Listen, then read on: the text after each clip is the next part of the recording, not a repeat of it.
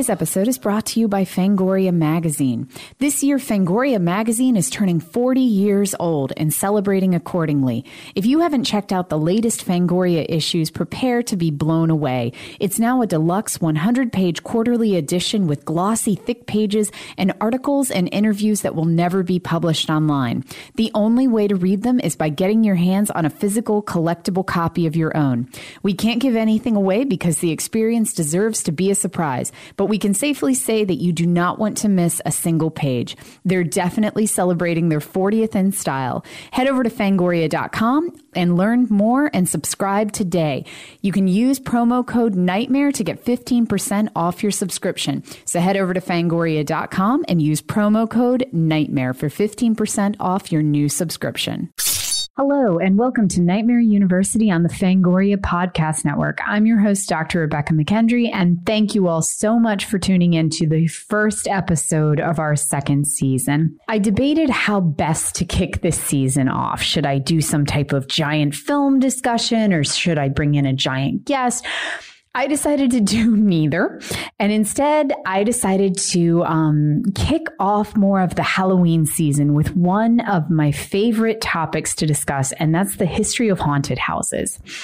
Um, many years ago, when I was director of marketing at Fangoria, we decided to do a special edition, a special Fangoria edition that was just centered, centered on haunted houses around America. And I'll say haunted attractions. These are not actual haunted structures that allegedly allegedly have ghosts in them. These are haunted attractions around America. And while we were putting this issue together, I got to travel to um, a ton of different haunted attractions all over the US, which I'll talk about in a later episode. But my favorite part of the entire special edition haunted house issue was that I got to write this essay on the history of haunted houses. And so I got to do all of this extensive research into the history of haunted attractions, kind of how they evolved throughout history and, and where their roots lie. And uh, so this came out and and then a couple of months later, I got um, contacted by, I'll just say, a well known big box department store who invited me to come talk to their um, annual corporate shareholders meeting and talk about Halloween season and the history of haunted houses and kind of the history of Halloween across the board. And while I was there, I learned um, two major things. And this was just a couple of years ago that I got to do this.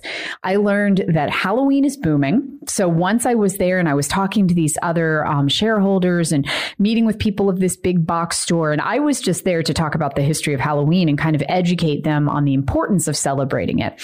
But I quickly learned that Halloween is booming, even just compared to what, how we were celebrating Halloween 10 years ago.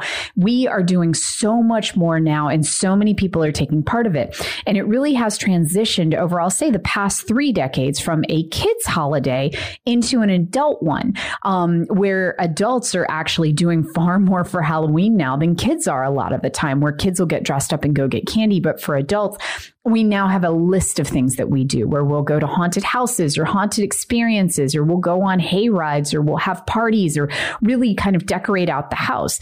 And with that, while there, I also learned that Halloween is huge business for a lot of these giant stores. And so it started me thinking about kind of why this was happening, why just within the past couple of decades had Halloween really exploded as a business. And I still have a couple of different theories about this, which we'll get into throughout um, the episode. But in addition to kind of, you know, the business side of Halloween exploded, haunts have exploded as well. And also haunted experiences, all within the past couple of decades.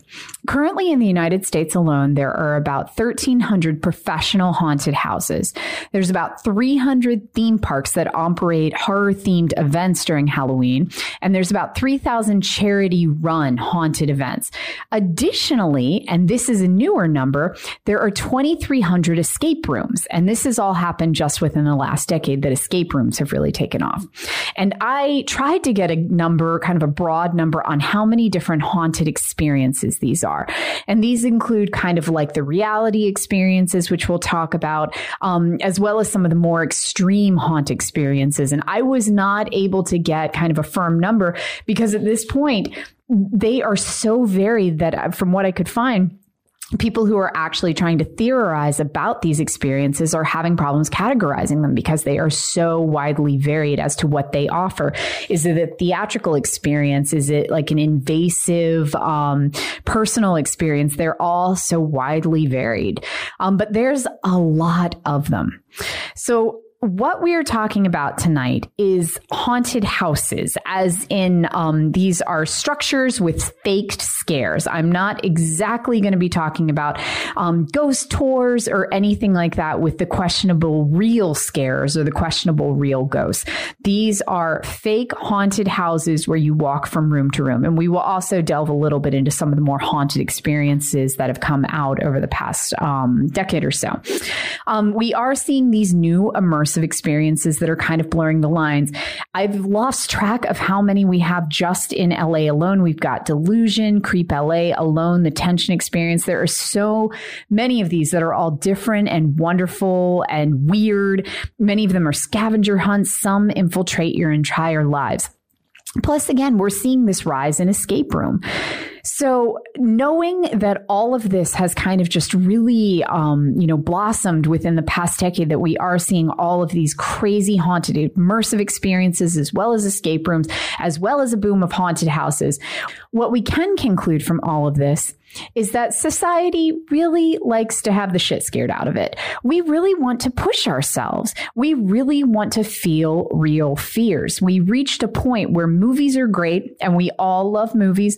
But when it comes to Halloween time, we are all seeking something a little bit more um, invasive into our lives, something a little bit more um, tactile that we can actually experience in the room.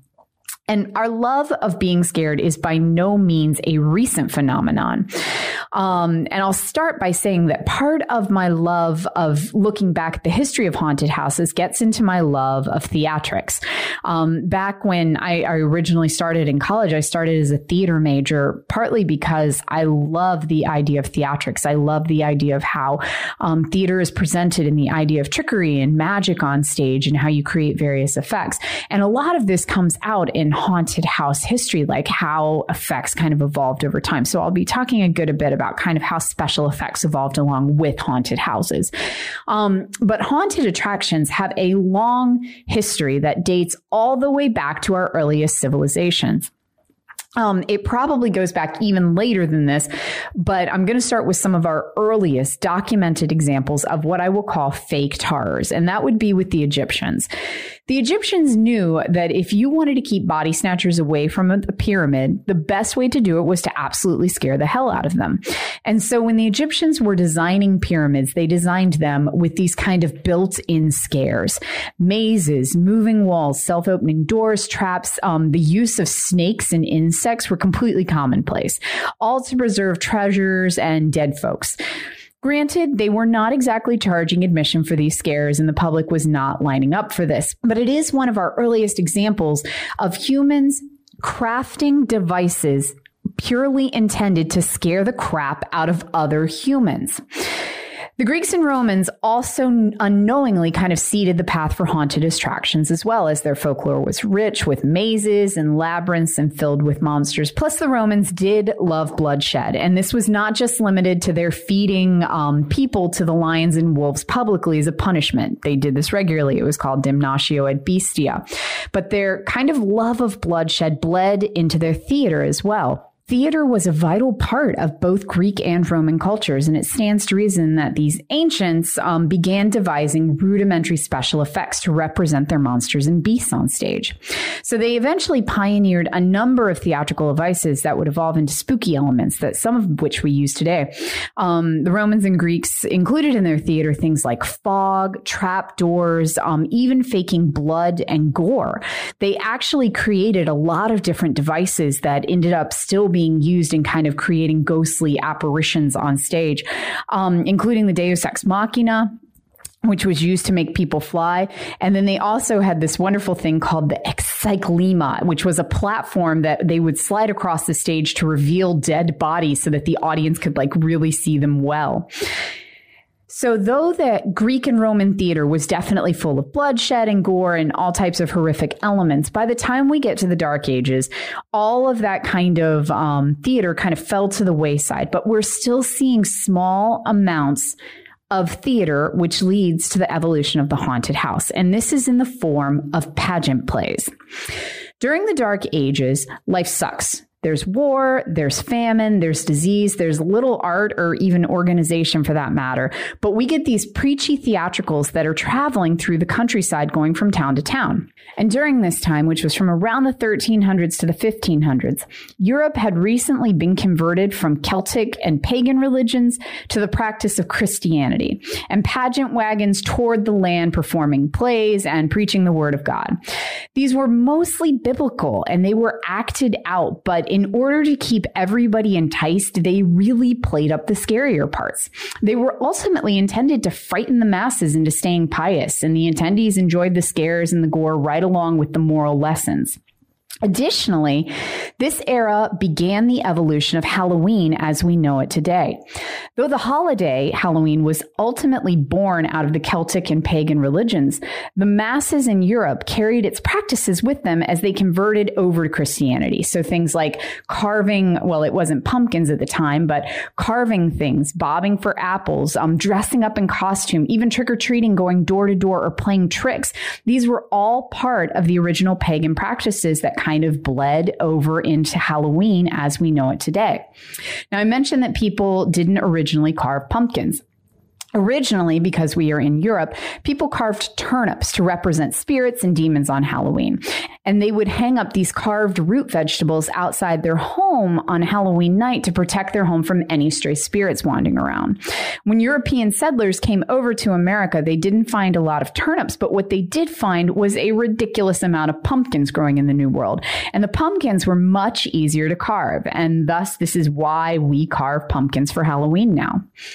Even as we move into the Middle Ages, we still continue with the preachy religious plays, but we see this thing called the Hellmouth be created. And this is this giant opening on stage, which was supposed to represent this descent into hell. And they were very elaborate. So we're still kind of seeing this theatrical horror happening. Then we move into the Renaissance, and then we really start to see a lot of special effects blossom. Society's love of horror and the development of special effects continue as theater becomes increasingly popular.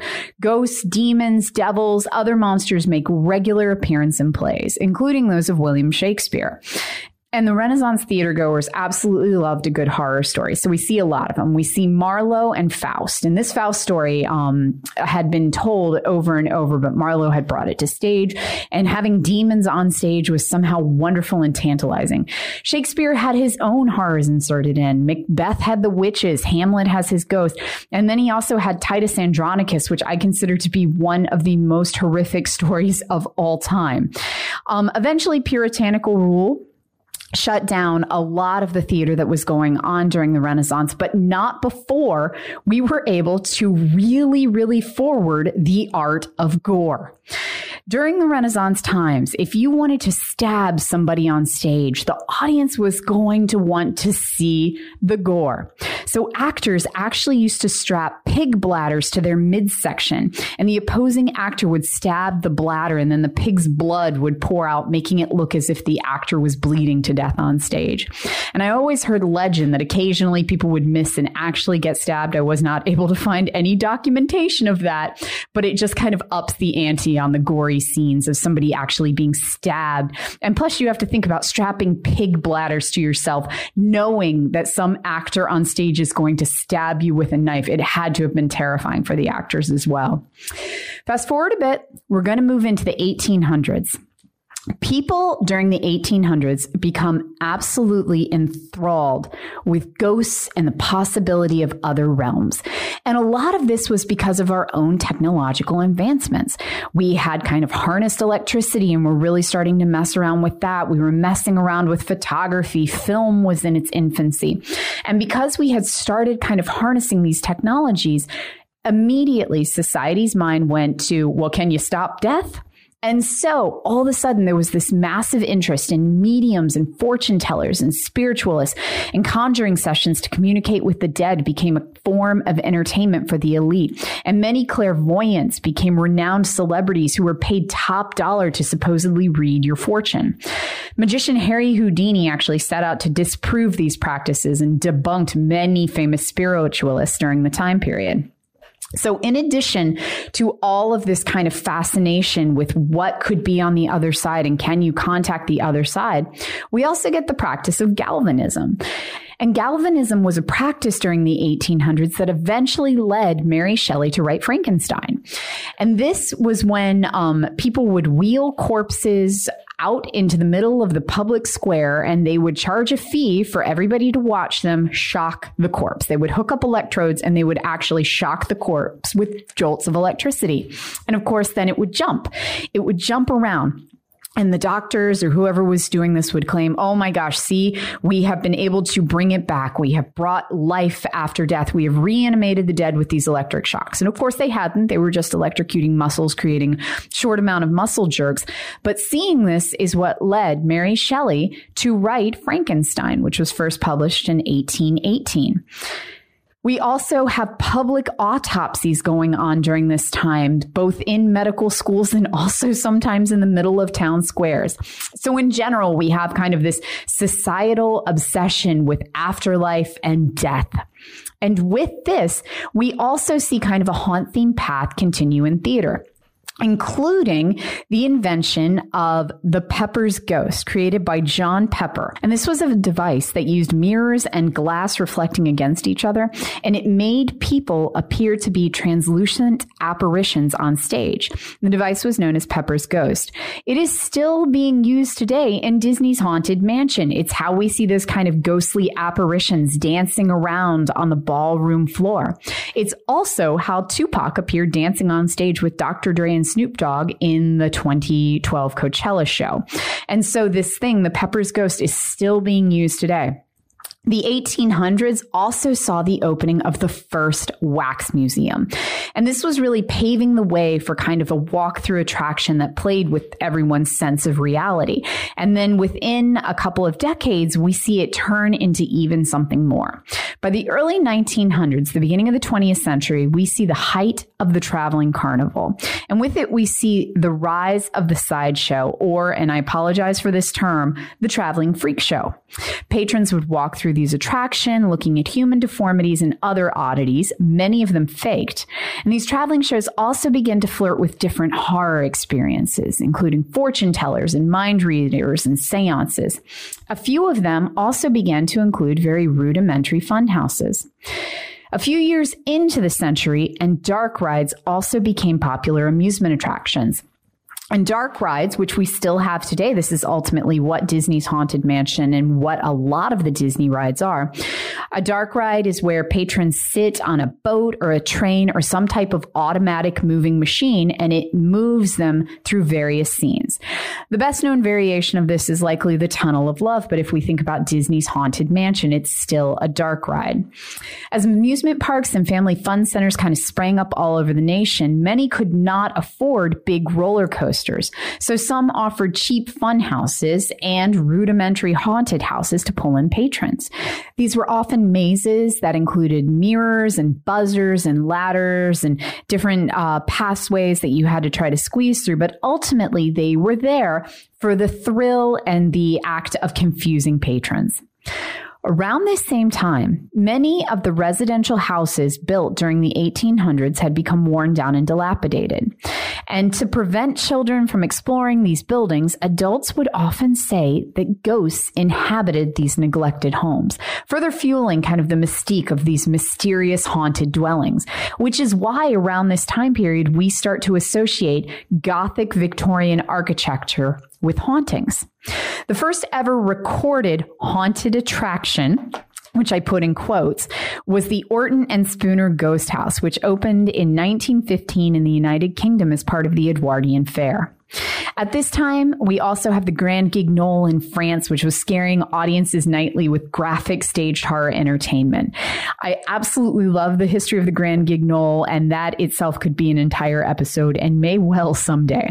But the Grand Guignol was um, a theater that existed in Paris, France, and it would do these nightly um, shows, but the ultimate end game of it was to discuss the audiences. So it would have a show about someone being tortured, and then you would watch them be tortured on stage, and they would show you them pulling out eyeballs and just doing all types of heinous stuff. Much of it looking very fake, but they really did try. Like a lot of the kind of special effect innovations that they were doing during the Grand Guignol were really smart and clever.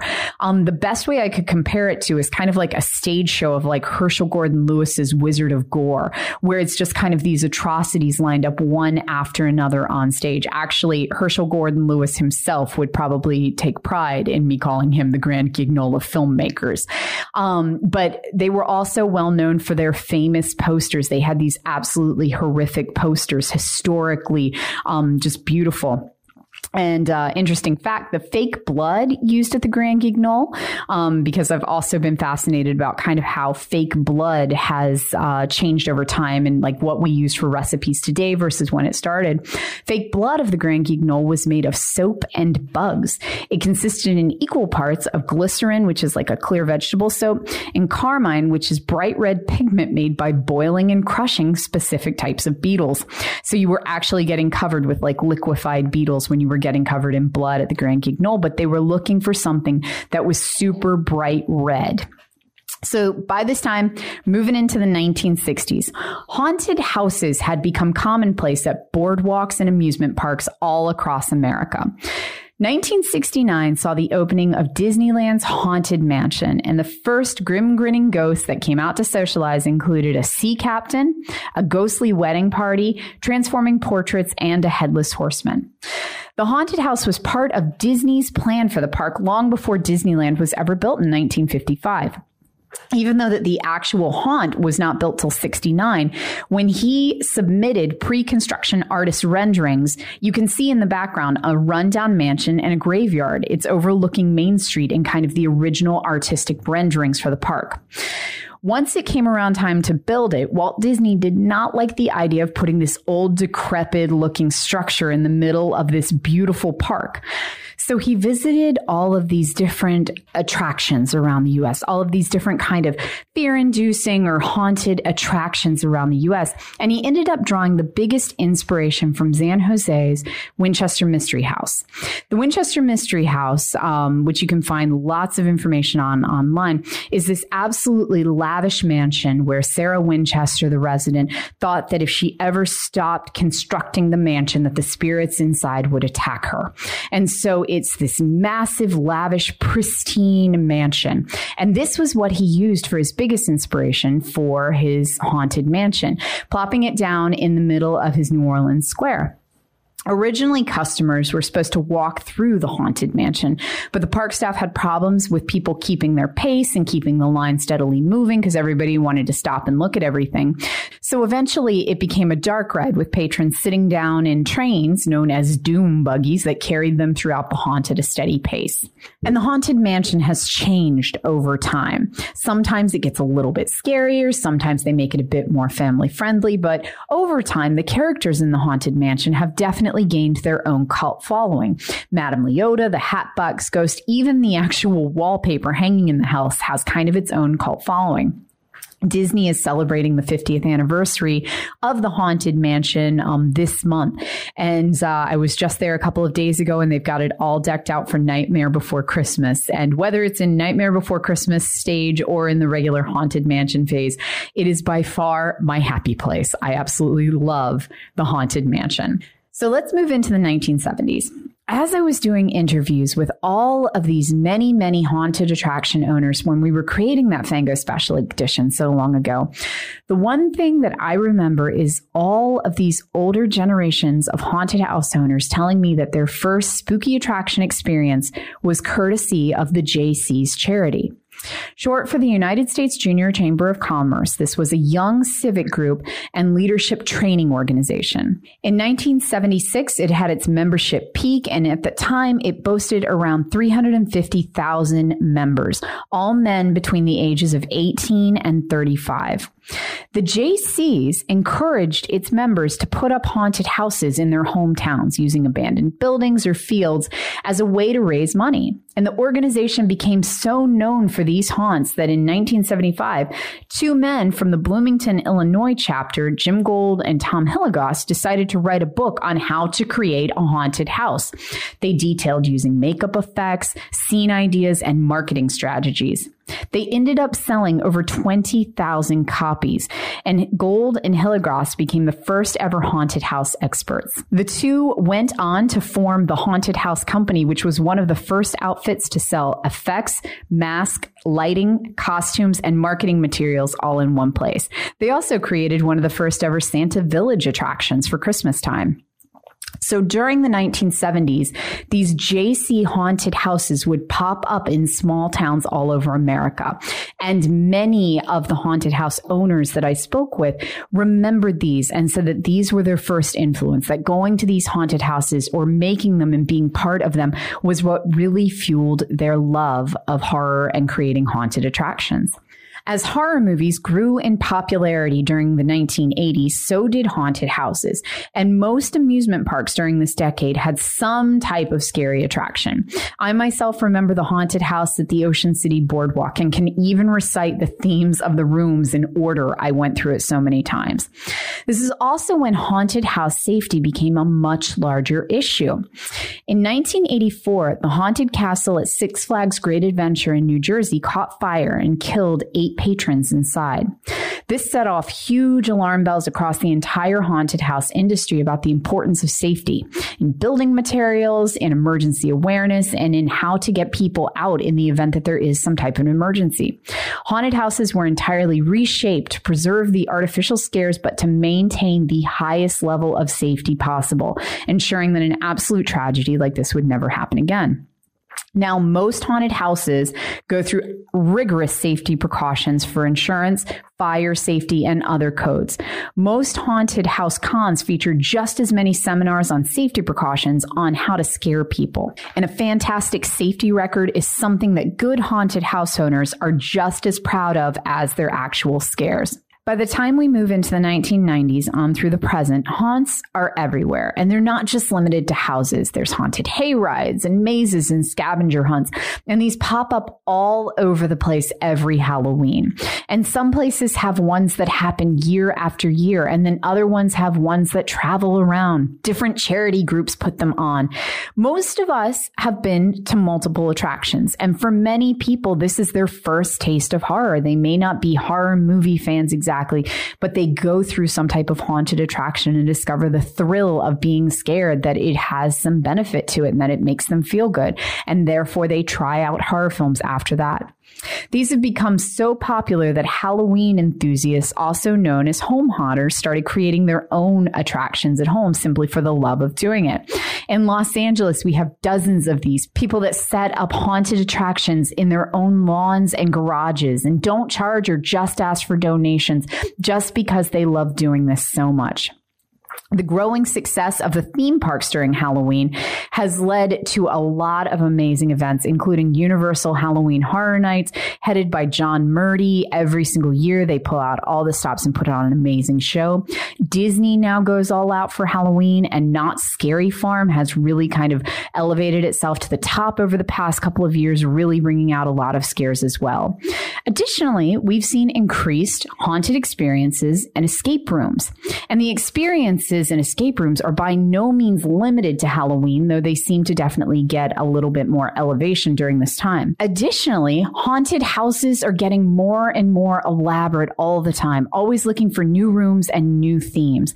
Every single time I go to visit some of the haunted houses that I went to 10 years ago when we were first creating the Fangoria Special Edition, they've changed everything around, always trying to outdo themselves and always trying to give the guests a new, fantastic, visceral, and psychological magical experience. And as these haunted houses, haunted attractions, and haunted experiences keep evolving, I'm glad that it seems that they are here to stay and that the industry will only continue to grow into more terrifying directions.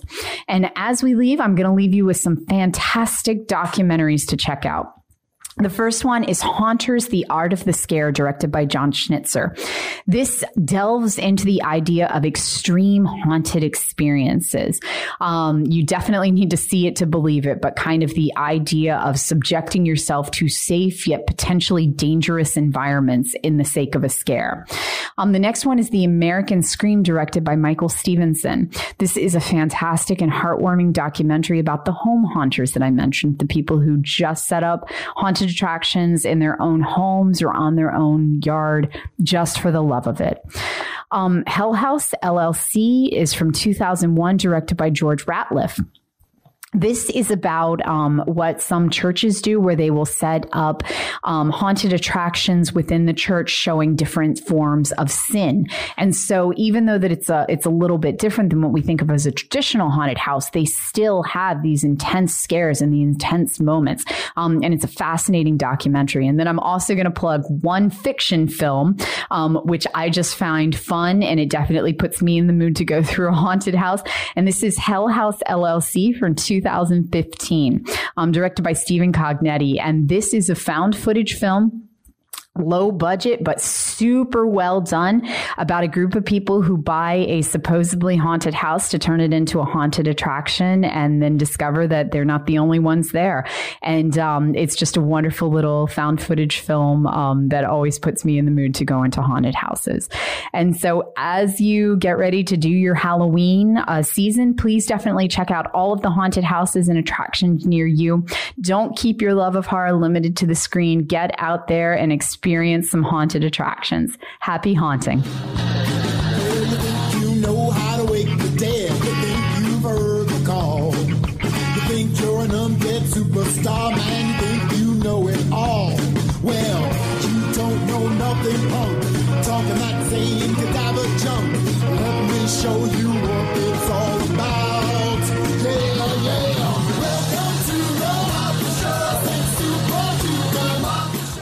Nightmare University is a Fangoria Podcast Network original produced and hosted by Rebekah McKendry, producer Natasha Pasetta, executive producers Dallas Sonnier and Phil Nobile Jr., associate producer Jessica Safavimehr, art and design by Ashley Detmering, sound recording design and mixing by David McKendry, music by The Serpentines, for Fangoria, Brandon Weinerty, Jason Koslerich, and Rachel Wilson.